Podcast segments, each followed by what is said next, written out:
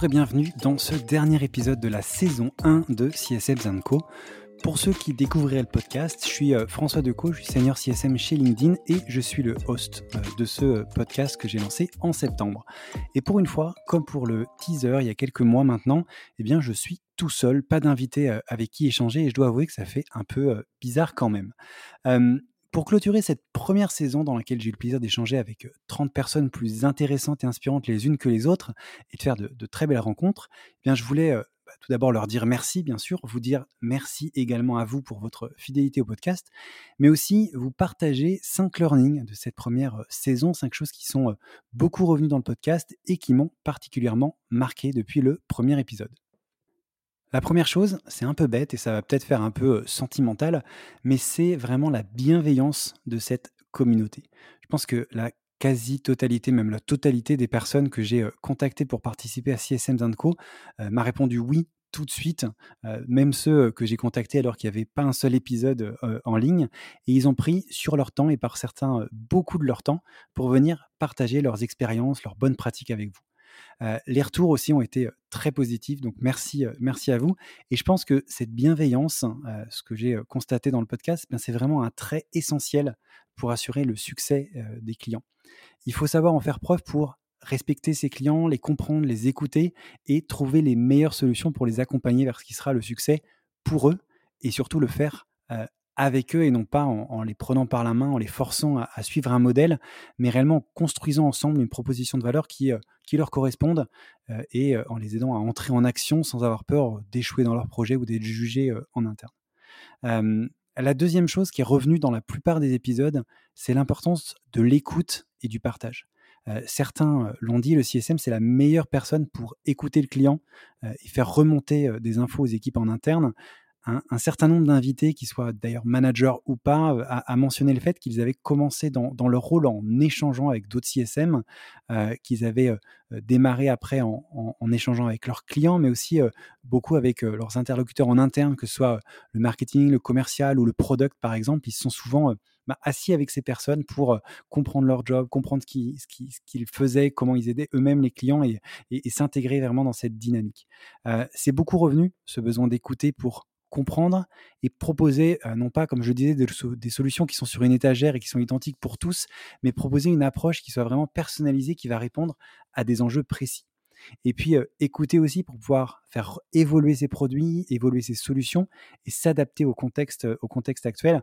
Euh, à plusieurs reprises, il y a des invités qui m'ont expliqué le rôle qu'ils avaient eu auprès de leurs clients durant la crise et l'impact qu'ils ont eu sur la roadmap, par exemple. Et je trouve ça hyper important et valorisant pour, pour nos métiers.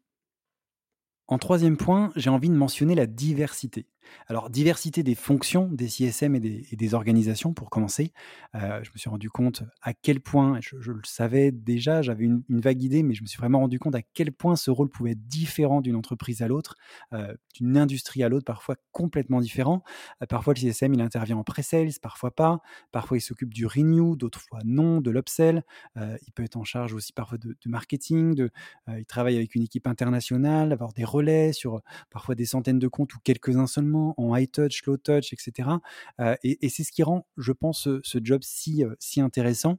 Et ce qu'on remarque aussi au travers des épisodes, c'est dans, toute cette diversité, c'est la tendance du rôle à se spécialiser, que ce soit sur l'onboarding, sur des catégories de clients, sur un moment précis de la customer journée, etc. Et la, la deuxième diversité qui m'a également pas mal marqué, eh ben, c'est celle des profils et des parcours j'ai l'impression qu'il n'y a pas deux invités qui ont les mêmes expériences, le même type de background. Et je pense que cette diversité, c'est un vrai, un vrai atout pour les équipes. il y a plusieurs personnes qui l'ont souligné dans le, dans le podcast, cette diversité de background, d'origine, parfois de parcours, de langue, etc. Elle fait vraiment la richesse d'une équipe. Et c'est justement ça qui permet bah, de trouver des nouvelles solutions, d'avancer, d'aider vraiment les clients en s'entraidant dans une équipe où on va avoir des, des idées parfois très différentes et des compétences qui sont différentes. Pour continuer, je voulais revenir sur l'importance aussi de la collaboration. Parmi toutes les personnes avec qui j'ai échangé dans le podcast, je crois qu'il n'y en a pas une, euh, ou alors je m'en souviens pas, mais il n'y en a pas une qui travaillait seule sur son portefeuille client et dans son entreprise. Le succès client, c'est un sport d'équipe. Et, c'est même, comme l'a dit une, de mes invitées, c'est un état d'esprit qui doit transpirer dans toutes les strates et les fonctions de l'entreprise. On a vu que cette collaboration, elle se faisait beaucoup avec les commerciaux, bien sûr, et je pense que ça, on, l'a tous en tête, que ce soit en pre-sales ou pour faire croître le compte, lors du renew, etc. Mais aussi avec plein d'autres équipes en transverse. Je pense notamment au product et au marketing qui ont été très, très, très souvent mentionnés et avec qui il y a vraiment des, vraies synergies à trouver et, où le, CS peut vraiment apporter, apporter énormément.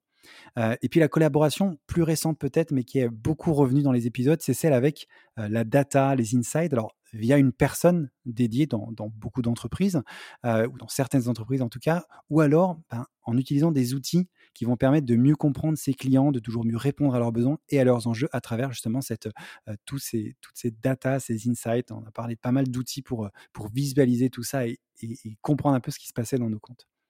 Enfin, et je ne pouvais pas terminer par, par autre chose, alors même si j'aurais pu continuer des heures sur tout ce que j'ai appris en faisant ce podcast et toutes les rencontres que j'ai pu faire, le dernier point, je me suis rendu compte à quel point c'était un métier de passionné.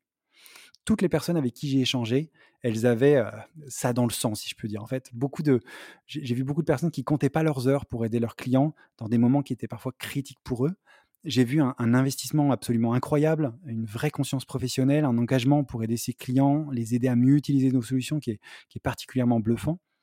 La plupart des épisodes, pour être très honnête, ils auraient pu durer, je pense, des heures et des heures euh, en plus, tellement euh, mes, invités avaient de choses à partager.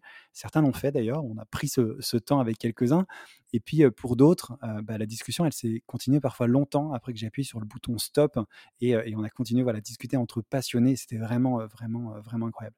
Je pense que cette passion, cet engouement pour ce, beau métier qui est d'aider nos clients à réussir leurs projets, leurs transformations, à s'adapter à un monde qui change, eh ben, c'est vraiment quelque chose que j'ai trouvé très inspirant et, qui me tarde de retrouver dans la saison 2. Je pourrais vous parler de toutes les ressources que j'ai découvertes, de tous les outils qui m'ont été conseillés au fil des épisodes, toutes les bonnes pratiques, etc., les succès. mais tout ça, c'est dans les épisodes. Et, je vous invite à profiter bah, de l'été pour vous mettre à jour, parce qu'à la rentrée, on va remettre ça pour une saison 2. Et j'ai déjà pas mal d'invités vraiment passionnants que j'ai hâte de vous présenter commencer les, premiers échanges pour euh, voir un peu de quoi on allait parler. Et il y a pas mal de choses vraiment intéressantes. Je pense qu'on va encore apprendre beaucoup de choses dans la deuxième saison. je vous souhaite un bel été. Je vous donne rendez-vous dès septembre pour bah, des nouveaux épisodes bien sûr, et aussi quelques surprises. Voilà, donc si ce n'est pas encore le cas, si ce n'est pas fait, n'oubliez pas de vous abonner au podcast sur votre plateforme préférée pour ne pas manquer la reprise, si je puis dire, et de vous abonner aussi à la page CSM Zanco sur LinkedIn, puisqu'il va se passer pas mal de choses sur cette page à la rentrée.